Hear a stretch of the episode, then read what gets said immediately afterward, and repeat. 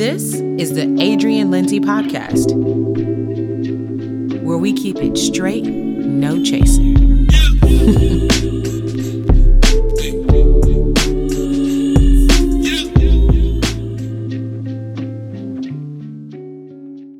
I get asked all the time about how do you do it? What's your secret? I have no idea what I'm doing, and it looks so easy for you. And one of the things that I try to encourage people with is when you're thinking about a creative, and we're going to just air quote that real quick, you're talking about a person who makes a living not on the grid, as we have come to call it, the nine to five sector. You're 40 hours a week, you're two weeks off every year, 401k. I am married to a person who makes money, uh, makes a living, who has a career in um, an as the wind blows type scenario. So I was confused when I first met my creative. I didn't know what that meant. When my husband was transitioning from being an electrician into becoming a musician, I was completely off guard. I was taken off guard. I didn't know what he meant. I didn't know what that was. And so deep inside of me is this researcher. She's like at a typewriter and a computer and she's buried in paper because she's collecting data all the time. And so I immediately wanted to figure out what that meant.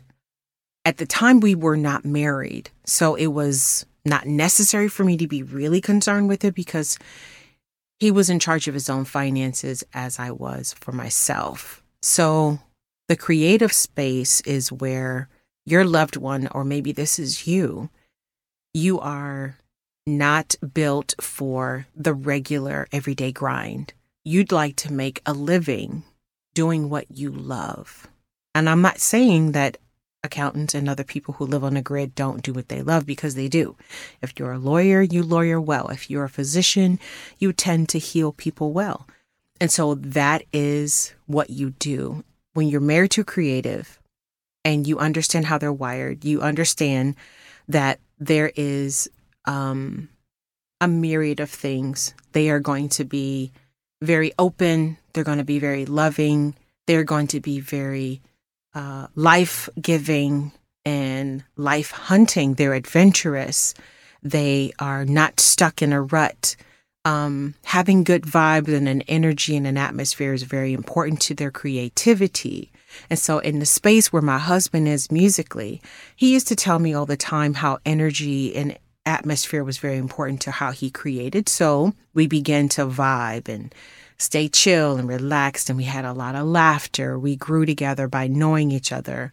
And so I spent a lot of time watching him create or watching him craft things because I was okay with that. That was my wiring. I didn't need to be talking all the time when he was making music or crafting beats or, you know, writing songs. I was okay with just existing in a space with him.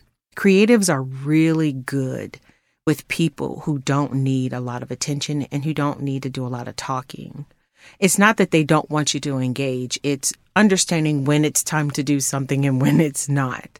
And so my creative has taught me how to measure time and space, how to respect a vibe, how to respect a feeling. And when you're married to a creative, you're nine times out of 10 managing vibe and atmosphere, real talk not every moment is a good moment to bring something up. Like when he's writing a song, I'm not going to tell him, yo, the garbage bill is due. Um, I learned that the hard way. I would try to bring business stuff to him when he was still in a vibe. And he would tell me, yo, you just broke my vibe. And I was like, I don't even know what that is. What are you talking about? But what I had to learn was we had to set up parameters on when we should talk about certain things. And so when you're married to creative, it's just understanding the lane of creativity. That's what I'm going to tell you, beautiful people who are married to creatives like myself. Um, there are lanes where my husband had to give me framework where he had to say, when was it a good time for us to discuss certain things? And so when you're married, you have to have that language established. And when you're dating, your that space can be, you know, uh, established as you go.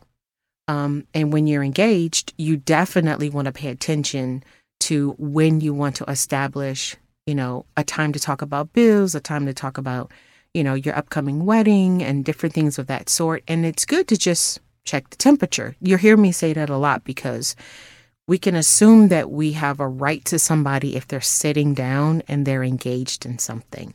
But real talk, they could be crafting, writing, or charting something.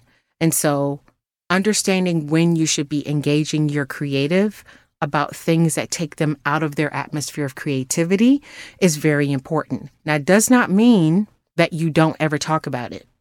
If you don't do that, that's a problem, no matter what you do as a living. We have to create time to talk about the things that are important that impact our time together, our life together, and our business. So, being married to a creative is managing the vibe. Let's be good with the atmosphere. Let's be considerate of the atmosphere and good vibes, good love, joy, happiness when we are dealing with hard things because they're going to come. You just find a way, you find a healing way to deal with it with a lot of prayer. Of course, you have to walk through a lot of things with each other. And so you never leave things kind of tattered and undone. Try to finish well. That doesn't mean every conversation needs to be completely correct for each person to feel like they've been heard. But what you want to do is kind of seal the edges. If you were to tear a paper, if you could fold those edges um, until you have time to figure out your next major move. And the way you finish, let's just say the way you try to smooth out the rough edges is by loving on each other in the moment. So when you have these vibe crashes or these moments where you don't understand, you feel stifled as a person who is the business person and you're dealing with your creative, try to find a way to speak about what is important by making an appointment with each other to finish those important notes so you can have rest and then they can feel uninterrupted in their creative flow. So, being married to a creative is a little bit of of a journey, but as is with anybody that you're married to, you're the whole human being person is somebody who's not set in stone. They're living and moving and changing every day. And so, with our creative, the beautiful thing about us is that managing the vibe is something that you could actually tangibly feel. And once you find the rhythm of knowing what a good vibe is, what the energy should be, what the atmosphere is, you know how to hit that thing every single time. And then you'll have your loved one who'll be able to hit that creative space and be successful.